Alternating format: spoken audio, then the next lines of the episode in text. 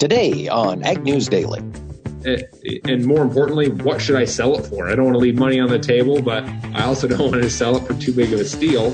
So really providing some market transparency to the grower so they, they can make some really good business decisions themselves. Good afternoon, ladies and gentlemen. Mike Pearson here, co-host of the Ag News Daily podcast, joined by Delaney Howell. Delaney, how you doing? I'm good. Do you know what today is? Besides, of course, Tech Tuesday. Oh, shoot. Tech Tuesday was going to be my guess. Uh, um, other than Tech Tuesday, it is early August sometime. yes. Um, it's also, sorry, people are going to think that I probably eat all the time, which I mean, I kind of do, but it also is National Chocolate Chip Cookie Day.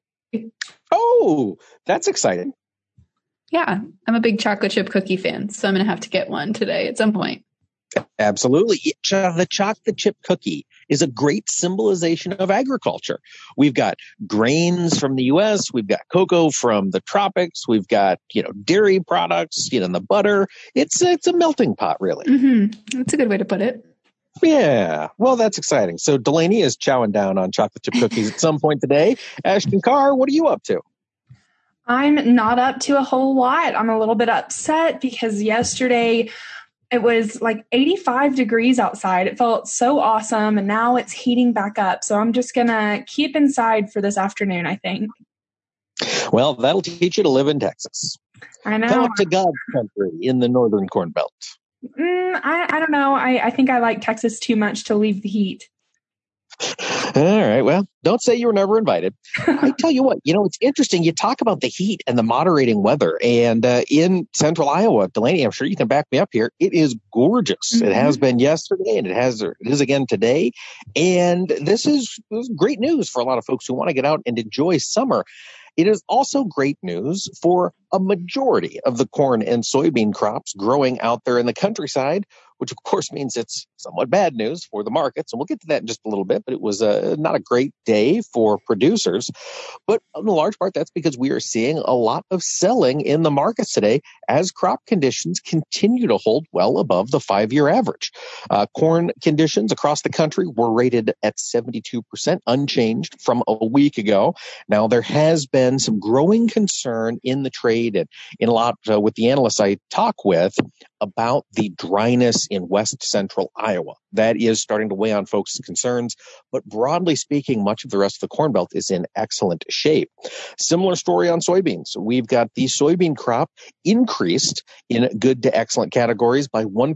It's 73% good to excellent. So those two things and the fact that the forecast looks good out into at least the immediate future is weighing on corn and soybean and then the wheat prices as well today. Yeah, another thing that I think is weighing pretty heavily, which we talked about with Karl Setzer yesterday, is also just the expected yield for the corn and soybean crops both. We saw today FC, or excuse me, formerly FC Stone, now known as Stone X, released their latest farmer survey and or excuse me, released their latest farmer survey for both corn and soybeans. And what they found was a corn yield of about 182.4 and a soybean yield of about 54.2. That's their new expectation now for this year's corn and soybean crop, largely based on the fact that we've had such nice complementary weather for the most part now, getting through that hot spell there in July, but uh, they're expecting to see some pretty high yields. So, to take that a little further, analysts are expecting that or could see that push some sub $3 corn and low $8 soy- soybeans during harvest. And of course, it's still too early to tell, but I'm hearing a lot of analysts talking about what this could do for the markets if we do see, especially that high of a yield for corn. Yeah, that would be quite the number if that's what the combines end up printing off the yield monitors. And I tell you what, that news is coupled with other news that, at least on the corn side, is not great for demand. Um, we've talked a lot on this podcast and a lot in the industry of agriculture about how the Trump administration's EPA has been granting waiver after waiver to refineries to get out of their obligations under the renewable fuel standard. Well, there was some hope that perhaps the uh, the EPA was going to maybe throttle back, not grant all of these waiver requests that have come in. Currently, there are 58 uh, refinery exemption waivers waiting to be passed by the EPA. Well, the Department of Energy has weighed in, and they recommended that quote a number of these waivers be at least partially granted. So it would appear as though the folks inside the administration are sort of making their case to be allowed to grant these waivers um, and kind of shut down dissent early on in the process. So now the EPA can say, well, the Department of Energy says we need to grant these waivers, so we're going to go ahead and grant a bunch of these. Uh, not great news for corn demand. We've been waiting for these bushels to be re-added, or excuse me, these gallons to be re-added into the obligations for uh, renewable fuel blending. I don't think they're coming, despite the court battle that's been going on for the last two years. Yeah, that's uh I don't know. I think this is going to be used as a big selling point or deterior uh, for this year's election for both the presidency as well as uh, senators and and um, what's the other thing? Representative. Sorry, is drawn a blank. But I've heard a lot of political ads already talking about this particular issue. Yeah, and you know it's interesting to me, kind of watching from the outside, you know, seeing the way the different ads are constructed and seeing what I think to be happening here, which is that the government can give oil companies bailouts and they they have they have done we have seen many of the oil majors receive direct bailouts both as a result of covid and of course more surreptitiously through this RFS process we're not seeing the administration do really anything for the ethanol industry, uh, either the administration or Congress. You know, we got nothing through in this uh, latest round of stimulus funding unless Secretary Perdue agrees to, to throw a couple bones over towards biofuel producers. And I, I think this represents kind of a conscious decision with the thinking being that farmers are probably going to vote Republican regardless in November.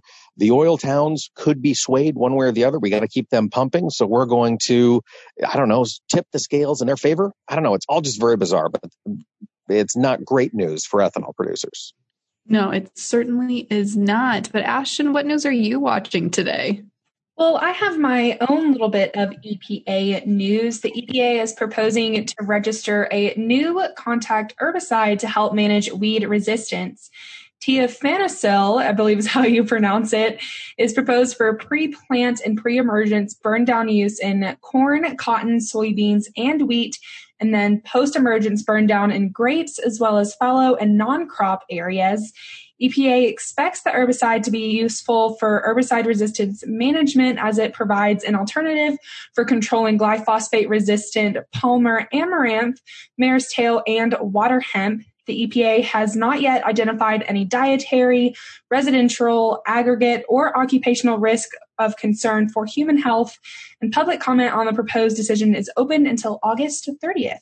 Well, that is certainly exciting to see a new potential tool, although I don't expect that will get passed anytime soon or we, we see that be a new tool available. I'm sure it's got to go through a lot of regulations and testing. I don't know. Does Congress have to approve a new herbicide, or is that just an EPA thing? I believe it's just EPA and you know the other nerds. Yeah, it doesn't have to go through Congress. I'm glad you know that because I definitely did not.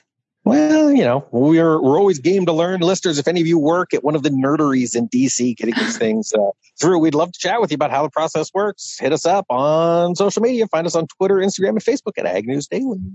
I don't think you should call people nerds, Michael. I mean it as, as respectfully mm. nerds.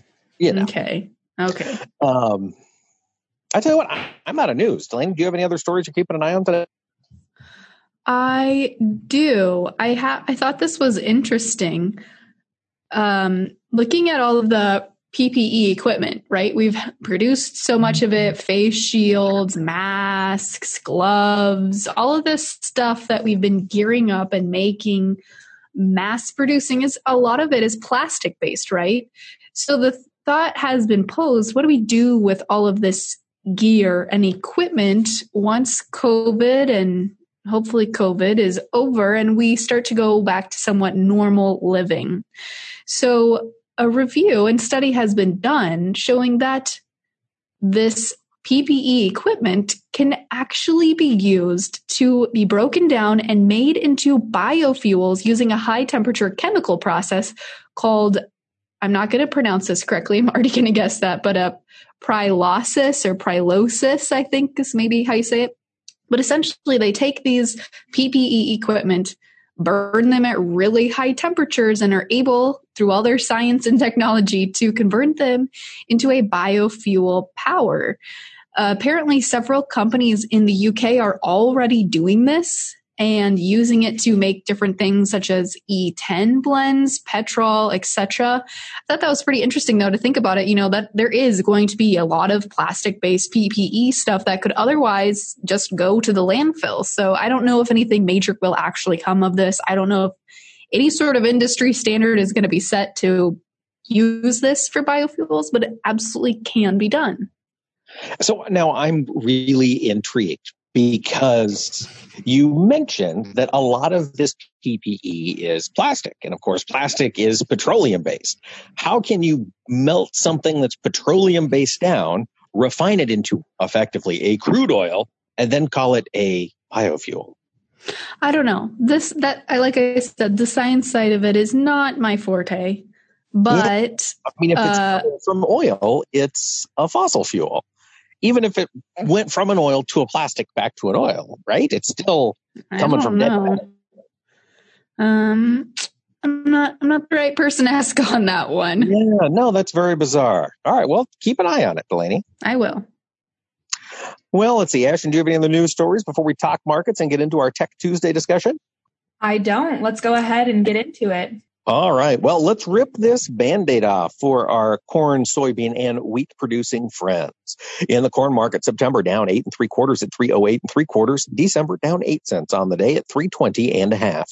In soybeans, the August, well, let's jump to September. September contract down 13 and a quarter at 879 and three quarters. November down 14 and a half to finish at 881 and three quarters. Over in the wheat market, September Chicago down 12 and three quarter cents at 508 and a quarter. December down 12 and three quarters as well to close at 516 and a quarter. Looking over at livestock, cattle complex also seeing some weakness today. The August contract down 75 cents at 102.2750. October down 80 cents, closed at 107.4750. Feeder cattle, September down 45 cents, finishing at 146.62 and a half. October down 15 cents to close at 147.0750. And in lean hogs, the October contract putting some green on the screen, up 62 and a half cents cents at 49.0250.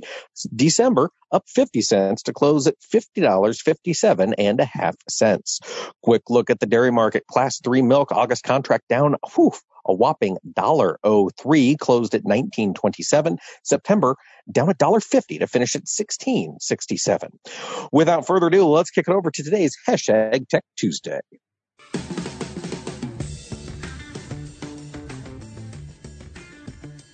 Today on the podcast, we have Kyle McMahon, who is the founder of Tractor Zoom. Now, we've had Tractor Zoom on the podcast before, but Kyle, why don't you just give our listeners a little bit of a refresher about what Tractor Zoom is? Yeah, thanks for having me, Ashton. Uh, really appreciate it. Uh, a, a high level overview of what Tractor Zoom is is a search engine for farm equipment auctions. We have 420 auction companies who advertise their upcoming equipment sales on tractorzoom.com and our mobile apps uh, available on, on Android or iPhone. Uh, that way, farmers know what is going on in the machinery world, uh, and, and, we can really help them find the machines that they're looking for. So, Kyle, you well, let me start with this. Uh, it's been a while. How long has Tractor Zoom been around? Yeah, it has. Mike, I think the last time we spoke was uh, maybe a year and a half ago, around the time of the uh, farm equipment show here in Iowa. So, Tractor Zoom has been uh, in existence for about two and a half years. Uh, the first, you know, year we were really trying to get our footings and really connect with the auction companies in the world to start signing them on. Uh, here in the last nine months has been um, a lot of fun for us. We've we've doubled the size of, of auction companies using Tractor Zoom to, to advertise those sales, and naturally, that's more inventory that we're able to bring back to the farmer. Well, let's talk a little bit about the state of the equipment industry. I mean, you spend all day just enmeshed in what is happening at the ground level for growers in your contacts throughout the auctioneering world. Kyle, what are you hearing? How are equipment values holding up? Any big surprises out there that you're keeping an eye on? Yeah, that's a that, that's a good question, Mike. So as we've evolved as a business, we've started to track what's going on in the machinery. Uh, you know, tracking auction results as well. And over the last year, we've started uh, actually building software that uh, help banks and equipment dealers uh, figure out what more transparent real-time equipment prices are doing. You know, equipment prices can be almost as volatile as, as the, the commodity markets at times. Um, so we've been putting a lot of time and energy in research and uh, data visualization to really understand what's going on in the market from a, an equipment perspective. Uh, the coronavirus definitely threw a wrench in things, and it's been a very supply and demand driven market. Uh, you know what we're seeing from an equipment pricing standpoint uh, and helping dealers and banks really understand is we're, we're, we're seeing the opportunity zones of where maybe a premium might be paid on those low hour late model equipment uh, and then when you know there's uh, there's there's combines or certain pieces of equipment that are starting to turn into almost a dime a dozen because there's so much volume of that inventory. So, for example, uh, Mike, what we're seeing is when the manufacturers spit out a ton of equipment between 2012 and 2014 during high commodity, you know, seven dollar corn era, that volume is now aged and coming to market so there's a lot of different options to choose from. And a lot of those machines called tractors and combines have similar hours on them. They, they all have the same usage. So, you know, the values are starting to drop off significantly. Uh, you're starting to have more uh, operating costs and, and machines repairs once those combines are getting over a thousand separator hours and so forth. So we're starting to see that market between the thousand and 1200, excuse me, a thousand, two thousand separator hour market being pretty uh, softer than it than it was maybe two years ago. And uh, from a, from a combine standpoint, we're starting to see a lot of dealers take some really low hour machines to market, and those are bringing really good money, Mike. So, Kyle, you have all this data about equipment. So, what brands are included in iron comps. And so uh, how how inclusive is the program? Yeah that's a, that's a good question. So we're uh, we, we we're tracking right around 20,000 different make model combinations that are coming through uh, Tractor Zoom and over to our new product, which we, we can talk about in a moment, which is Iron Comps you're alluding to. And so we like to say anything that's sold at a farm retirement or a farm consignment sale, anything from a fifty dollar uh, moldboard one bottom moldboard plow that's sixty years old, all the way up to a you know brand new John Deere RX tractor uh, sells at auction. We we track the whole gamut. If it's farm related, that's the type of information we're we're looking at. If it's advertised on Tractor Zoom, those are those are the that's the type of data that we're tracking over on Iron Comps as well. So, who all can access Iron Comps and who is really using it as a resource so far? Yeah, so right now uh, we're specifically uh, selling uh, Iron Comps to banks and dealers. They're the ones finding the most value in it. So, uh, you know, any any anywhere anybody from a large you know farm credit association all the way down to a small community bank is who's using it right now. So we first unveiled Iron Comps to more the professional market, banks and dealers.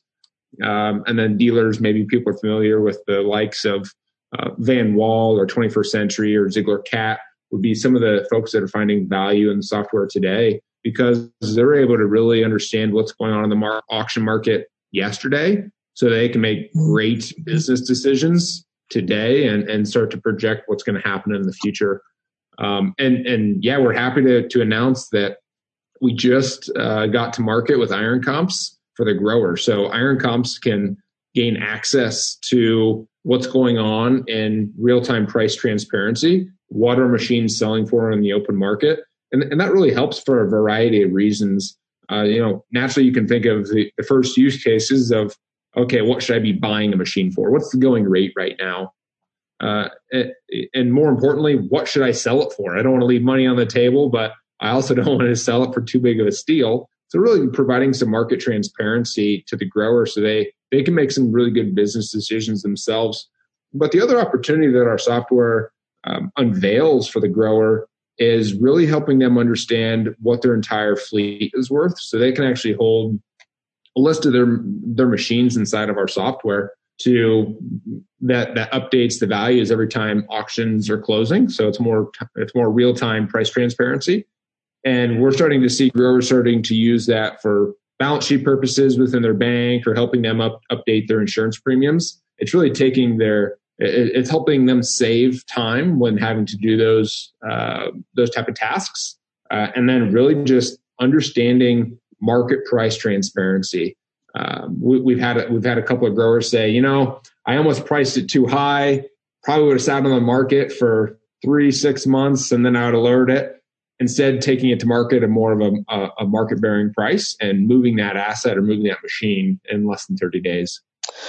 Yeah, that would be phenomenally helpful because typically, if folks are looking to move some piece of machinery, it's either because they're making a, a, new investment in a different piece of equipment or it's crunch time and they need the capital. So the ability to uh, get it priced in a way that will get it moved, I can certainly see adding a lot of value to uh, growers around the country.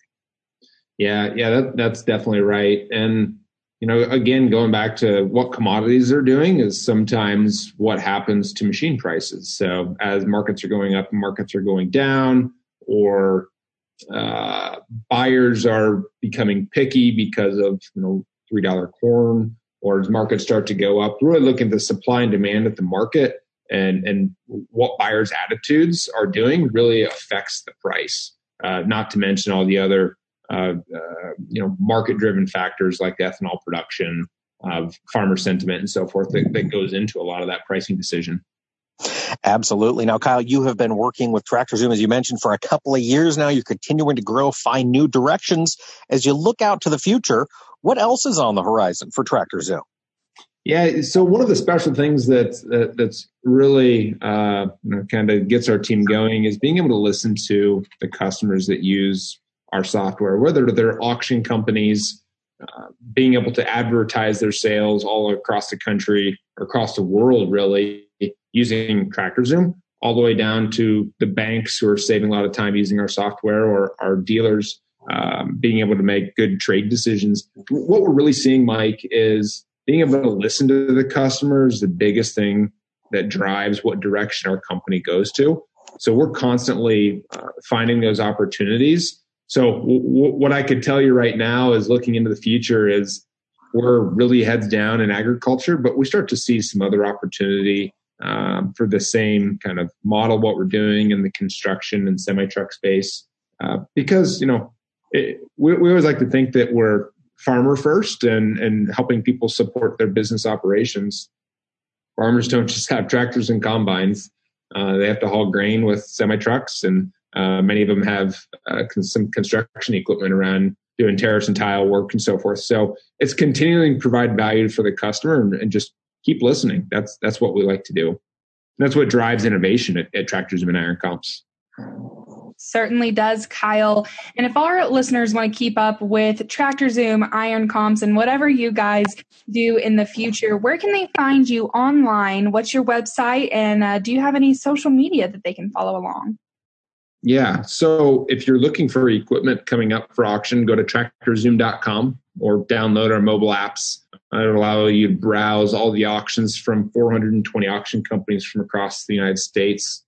If you're looking at trying to put your finger on what the value of a machine is worth, go to ironcomps.com um, and that'll give you free access, uh, seven day free trial access into uh, machine values that are real time price transparency, what's going on in the market today.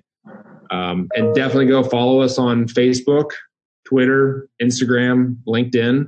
Uh, very social. I, I, I, think a lot of folks really like following us on, on the social media pages because we like to have a little bit of fun. Awesome. Kyle, thanks so much for taking the time to chat with us today. Yeah, thank you for having me on, Mike and Ashton.